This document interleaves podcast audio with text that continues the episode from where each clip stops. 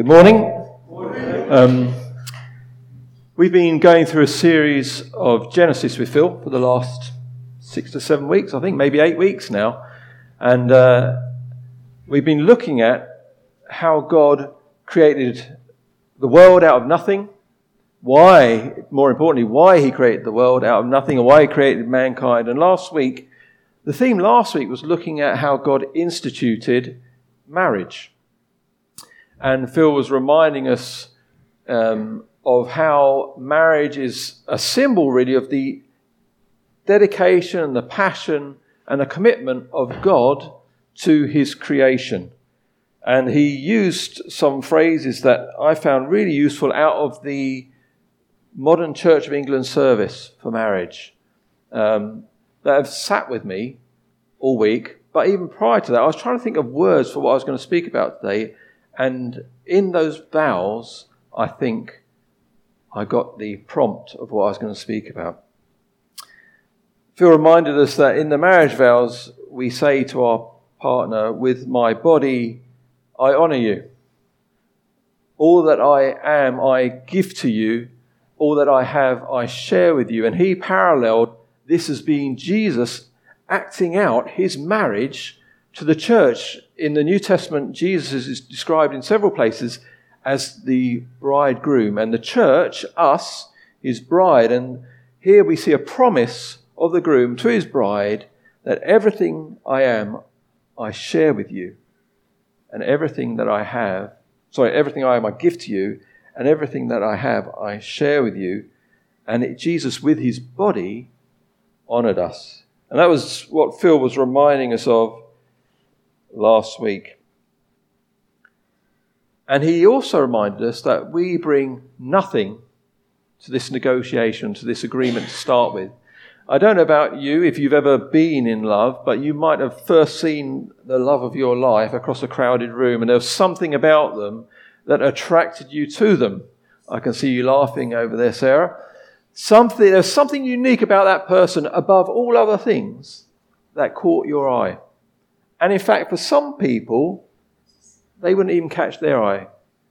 Um, there's something unique about that relationship that attracts you to them. And it, we know that through what the scriptures say, that when God created the world, He said it was good. He desired good for the world, and He desired good for us. And there's something inherently attractive about God's creation that He enjoyed and pursued and desires. We bring nothing to that negotiation. And I agree with that. Until we enter into this life with Jesus, we can't do anything to change our position from where we are to being accepted and brought back to God without God doing what only God can do. But this is where I disagree with Phil, and I can say it because he's not here once we become followers of Jesus, I think there is a reciprocating vow that we take, just as the bride in the marriage ceremony reciprocates the, the, the vow to her spouse. He says, All that I have, I share with you. Uh, all that I am, I, I, share with you. All that I have, I give you. The bride then says to the groom, What does she say? She says the same. And I think once we come to God through his terms and conditions, I think we have a response that we can vow and commit those things to God. So we don't bring anything to the table, but once the change takes place, we bring everything to the relationship. And that's what we're going to look at a little bit this morning. Does anyone here own their own home? Okay. Does anyone here have a mortgage? Who owns your home? The bank. Does anyone rent here? Who owns your home? The bank, okay. If you buy something on your credit card, who owns that item? When does that item become yours? When you pay when you finally pay. Likewise, with your mortgage, I say, oh, we own a house, a nice house in the countryside. But the house isn't really mine until I finish payment because the bank I've got that covered. Those of you who have children, do you own your children? No. You'd like to, yeah. But if we got a dog, we say we're dog owners. You know, we've got dog sitters and we have babysitters, so we've got dog owners. Do we not have children owners rather than parents? No. So who, yeah, you see what I'm saying? So in Genesis, God makes the world. So God owns the world. There's a scripture that we've looked at already a couple of times, and it's from Psalms, Psalms 24. The earth is the Lord's, and some of it belongs to him. Is that right? No. The earth is the Lord's and everything in it, the world and all who live in it, they belong to God. So God owns the world and everything in it, but he hands over tenure or responsibility to creation or to mankind to look after it. And the word that we use is stewardship, if you've heard of that before. He allows us to have stewardship over the earth. We're given responsibility to fulfill that command of God to, to fill the world and to make it flourish and to make it good. And the foundation of stewardship for the Christian is the same. Everything is God, since everything comes from God, but we're given responsibility to look after it while we are given loan of it. So there's a difference between an owner and a steward. And this morning is going to get a little bit uncomfortable do we actually own anything?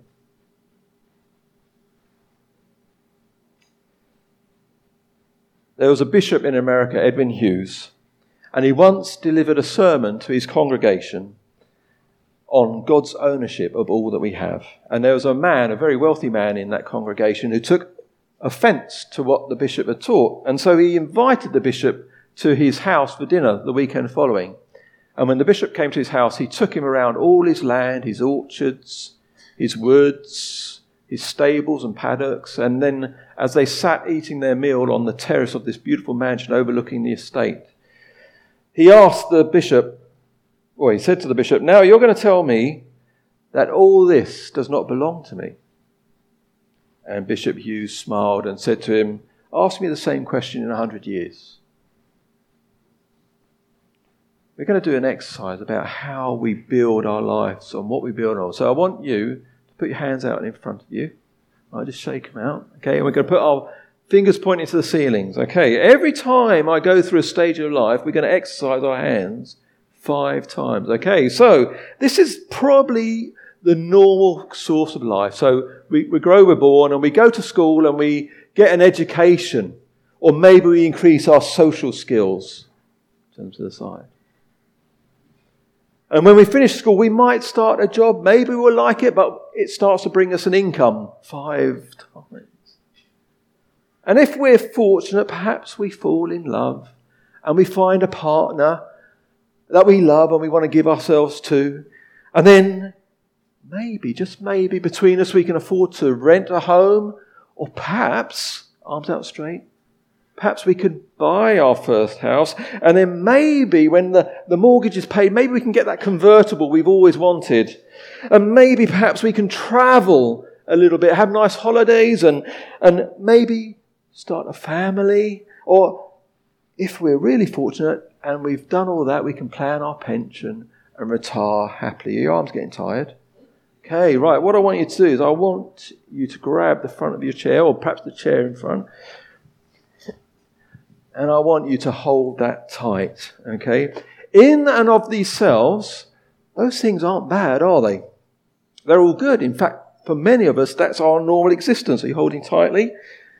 But sometimes, sometimes we grip onto these things far too tightly. Are you holding your chairs tightly? Are your forearms burning yet? The problem is, and my experience is, is if we hold on to some things very tightly, not only does it get very tiring, you can sometimes damage ourselves, or we can even damage the thing that we're holding on tightly to. And to give you some examples, this is my country. I don't want it to change. This is my culture. I don't want any foreigners telling me how to do things differently. I think holding on tightly can be the root of racism. This is my money. I do with it what I decide. I want to keep it, and it doesn't matter if you don't have any. And I think this holding on tightly can be the root of greed. This is my girlfriend, boyfriend, wife, partner. I own her, him. No one is going to have them apart from me. No one's going to uh, help me. Your arms getting tired, aren't they, Mary Rose? I can see. But we're holding on tightly, and I think the, the heart of relational breakdown can sometimes be because I want what's right for me and not right for the other person. It's my rights. It's my truth. Are you still holding on tightly? You still holding on tightly? No, you're not, are you? No. It's my health. I'm going to do whatever I can to sustain my health and keep me going. It's my life. I'm in charge. My arms are tired. Are your arms tired? There's a, don't let go. There's a, a famous leadership guru. He's an author, but he's also a Christian. His name's John Maxwell. And he said this If I believe I'm the owner, then I'm going to be in constant conflict with God over what I do with the stuff I have. But the moment I understand that God is the owner and I am just the manager, then all conflict disappears because all that I have, my health, my life, my possessions, my family, everything, is not mine, but His. The earth is the Lord's and everything in it. Okay. Excuse me. This is not optional. Grab your chair. In fact, I think the thing is, the more we hold on tight, the less we see the goodness of God. And we need to learn to loosen our grip a little. In fact, I think we need to loosen our grip a lot. I think it even gets to the point where we let go so much that we let loose our grip on life itself. What did Jesus say? In Matthew chapter 16, I think it should be appearing up on here, Nigel. Jesus said to his disciples, Whoever wants to be my disciple must deny themselves and take up their cross and follow me. For whoever wants to save their life will lose it. But whoever loses their life for me will find it. What good would it be for someone to gain the whole world yet forfeit their soul? Or what can anyone give in exchange for their soul? And this is the Christian paradox. To really live, to truly live as God intended, we have to let go of our, our lives. And that is really hard, but not impossible. But we have to treat it as though we were stewarding our life for the Father God who created us in the first place. Jesus himself surrendered up his glory and his life, and in Philippians 2 we read at verse 5, verse 8 to verse 8 Think of yourselves the way that Christ Jesus thought of himself. He had equal status with God.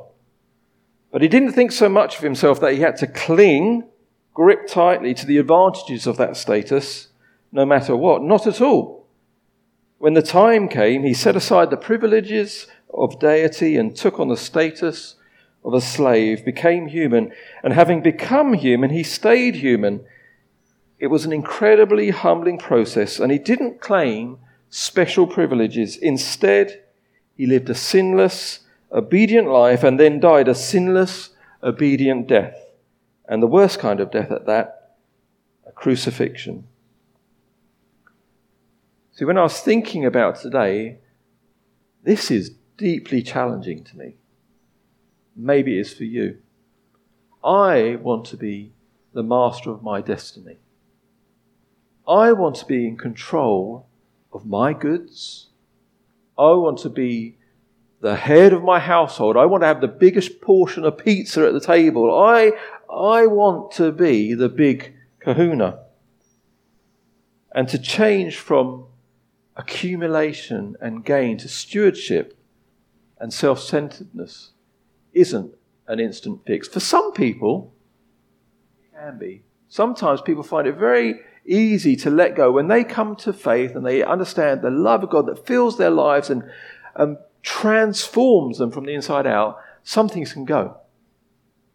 But for many of us, it's not like that. For many of us, it's a lifetime of making small, incremental decisions that you are going to obey God and put Him first rather than ourselves.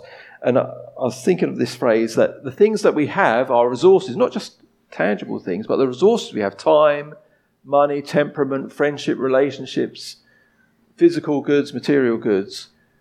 They're on loan rather than my own. I like that. They're on loan rather than my own. So, what can we do about it? Um, Julie will tell you uh, that I'm very good at hoarding. I like to accumulate. And in fact, every time we've moved house in the last 23 years, we've left stuff behind. A lot of stuff. We've given it away or sold it or just thrown it away.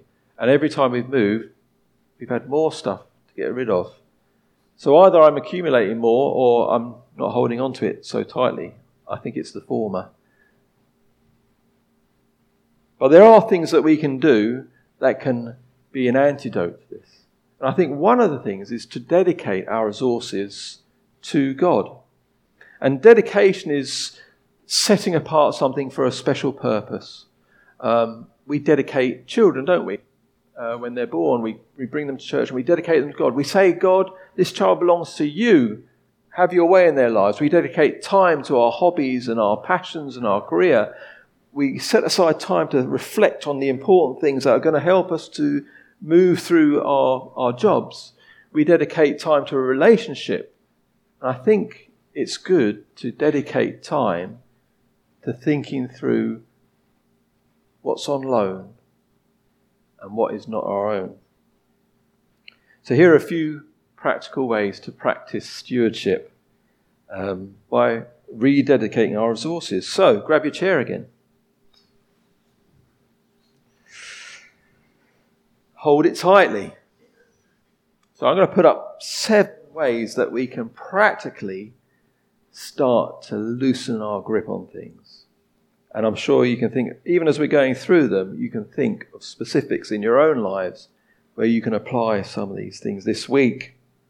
The first one is to practice generosity to others. Dedicate time to thinking about spending time with someone you wouldn't normally spend time with. It's easy to be around the people that we love. But if we give, us, give away our time and our generosity in that way to people that we don't love yet, that is good for us. You can loosen your grip a little. Don't let go. Build up people with your words. Be generous and actively encourage people and treat your words as if they were a commodity given to you by God. And that changes the way that you speak to people. You don't have to be in my household very long to know that we would do very well to listen to this as a guideline. Our words in our house can be horrendous, they can damage as well as build up. And so I have to physically think about, practically, how can I encourage rather than destroy with my words? Loosen your grip a little. We could offer our physical bodies to God. And you're saying, Dave, what do you mean by that? Um, there's a verse in Scripture that says, Therefore, because you're changed by God's grace and mercy, offer your body as a living sacrifice, holy and pleasing to God, because this is your spiritual act of worship. And do you notice that we're not told to offer our minds, but our bodies? There's something about this vessel that we live in that if we dedicate it to God, it is good for us. Um, some of you may have heard of an author, Dallas Willard. He's a, a Christian theologian. And he re- tells a story of one person that he knows who every year this person sets aside a day where they go to a retreat or to a quiet place and they rededicate their fingers, their hands, their toes, their legs, their head, their body to God because it's God's body. It's only on loan to us. And the body has a capacity to bless, but also to sin. And so they feel it's important that they should rededicate their body each year to God, recognizing that the body belongs to God and not to themselves. That's pretty radical, isn't it? Loosen your grip a little. We move on. Be generous in your kindness. Uh, in Ephesians chapter 4, we're told, Be kind to one another, tender hearted, forgive one another, even as God, for Christ's sake, has forgiven you. Forgive, be kind to your brothers and sisters in the Lord. It will go well with you. But also be kind and generous to those people who aren't part of God's family yet. And how can you do that? Um, in lockdown, I don't know if you noticed, but people started to be a little bit more kind to one another. Kindness is pretty underrated, I think. And yet in lockdown, we started to see people caring about the welfare of people around them. And now that COVID is not quite so intense, I don't know about you, but I see it dissipating. And yet, God's people, of all people who've experienced kindness and love, should be able to offer that to others. So I was in, I'm trying to practice this one, okay? I'm trying to practice it. So I was in Lidl buying flowers, and here's the first practice buying flowers for all the women in my house on Valentine's Day, all right? I don't normally, Julie, I don't buy flowers often, do it, but I thought I'm going to practice this. So I bought flowers, and previous year I did as well. And as I was paying for them, at the checkout, the lady was there. She goes, "Oh, they're really nice flowers." And I said, "Yeah, I'm getting them." For them. And as I walked away, I got a sense of a little gentle nudge. Go and give her a flower. So I walked back to the checkout. I walked up to the till, and I said, "I hope you have a really good day." And she smiled and thanked me. Practice kindness. I'm sure you can think of many other ways that you can do that. Loosen your grip a little by practicing being generous in kindness. Bill Hybels, who was a pastor of a big movement in, in uh, America, but actually started a global movement, he used to go to a conference and he, he went into the, the restaurant at this conference and the, the waiter said, I hate it when you Christians come here. He says, because you're the worst tippers of anyone that uses this conference center. And from that moment, Bill Hybels made a promise, an internal promise, that he would dedicate more of his money to tipping staff in a restaurant because he didn't want the name of Jesus to be associated with measly miserliness. We can do the same. In fact, I now try and tip more than the 10%. Right? Uh, it's not a rule, but I want to do it because it's helped me to let go of the things that I hold on tight to. It's good practice. Which leads us very nicely on be generous with your money. Oh my goodness. If you knew the heart of Dave, this is a big one for me. If we have people around for, for food, Julie wants to lavish them with all the best foods. And I'm saying, well, that's quite expensive. Look, could we not get like the little version? She goes, hey, but, but we're going to treat them. I said, yeah, but. And Julie has the heart of God more than I do. She is so generous with her resources. But being generous with money is a challenge for me. And yet, God has been so good in modeling this to me through other Christians in my life. I have been amazed at how sacrificial people of God can be with their money. It's unnatural. But then being a follower of Jesus is unnatural. Now, Phil's not here, so we can talk about money. one useful way that I, a friend of mine, he taught this in the church six or seven years ago, maybe longer. He said this and it challenged me. He said, instead of thinking, how much of my money do I give to the Lord? He says, how much of God's money do I keep for myself? Instead of how much of my money do I give to the Lord, tithes, offerings, gifts, how much of God's money do I keep and spend on myself? That changes it completely around, doesn't it? Wesley, um, he committed when he started earning money, he would live off of a fixed portion. Whatever he earned, he would give to the work of God. And when he increased his money through book sales, he lived off of what he had and he gave the rest to God. And when he became a speaker and he got gifts when he went to churches, he would keep what he set out at the beginning and anything else that he got, he would give to God. I'm not saying that's what we all do, but how much of God's money do I keep for myself? And it's right, by the way, to keep some of that for yourself because we have to provide for our families. That's good. And we have to have recreation. That's good too. And they're not all bad things, but it's a different way of thinking about it. So just loosen your grip a little. I can see most of you loosen your grip already anyway. Be welcoming, point six, coming to the end. Be welcoming in your relationships. So practice hospitality more. Um, I grew up in a household where we never had visitors. We weren't allowed to have friends in our house. And in Julie's house, they could not have people in their house. And so I grew up not knowing what it was like to be hospitable until I met Julie and her family, and they modeled hospitality to me. And now I want to be more like Julie's family, and she wants to be more like my family. But we can't help it. We've got a big household at the moment. But scheduling time and resources in the month, in the year, to have people with you. Jesus spent a lot of time eating with people. There's something that's good about practicing hospitality. And if you do it once this year and you didn't do it last year, that is progress. But practice it because being welcoming in your relationship is a good way of loosening your grip on things.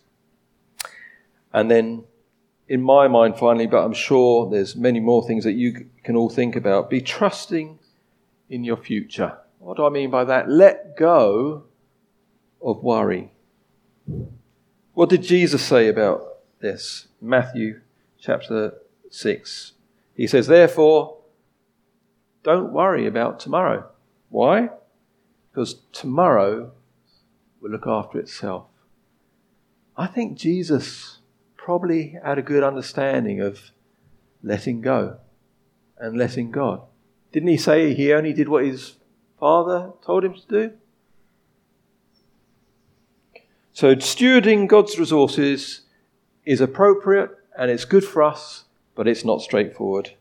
But it is rewarding and it is life transforming, which is what the Christian life is about, isn't it? But we don't do it on our own. We're not helpless, we're not powerless, and we're not passive. And I want to close on uh, this scripture, Philippians 2. Thanks, Nigel? Therefore, if any of you have any encouragement from being united with Christ, if any comfort from his love, if any common sharing in the Spirit, if any tenderness and compassion, then make my joy complete. This is the Apostle Paul speaking. By being like minded, having the same love, being one in spirit and one mind. And then he goes on to say, Do nothing out of selfish ambition or vain conceit. Rather, in humility, value others above yourselves, not looking for your own interests, but each of you the interests of others. The bride responds to the groom and says, All that I am, I give to you. All that I have, I share with you. And as the beloved of God, let's respond daily to his love by letting go a little bit more in the week ahead. Perhaps next week you come and you tell me stories of how you've gone through some of those examples. And actually, you felt the release of not having to hold on tightly to these things because ultimately, they're not yours to hold on to. Let's pray.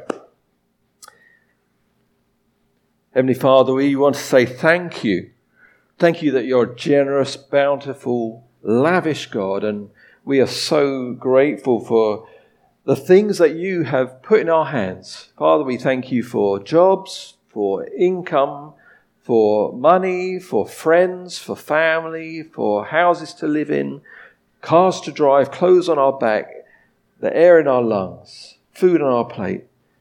Everything comes from you. And we are very grateful. And we give you the recognition of that each day. And Father, we need help because we need to understand more and more. I need to understand, we need to understand that it's not ours to hold tightly to. And that your plan for this world is to share your goodness in every way. And Father, I ask that your Holy Spirit would prompt us and we'd hear him prompting us to loosen our grip on things that it might be good for us as well as for your world. And we ask for your help in that this week.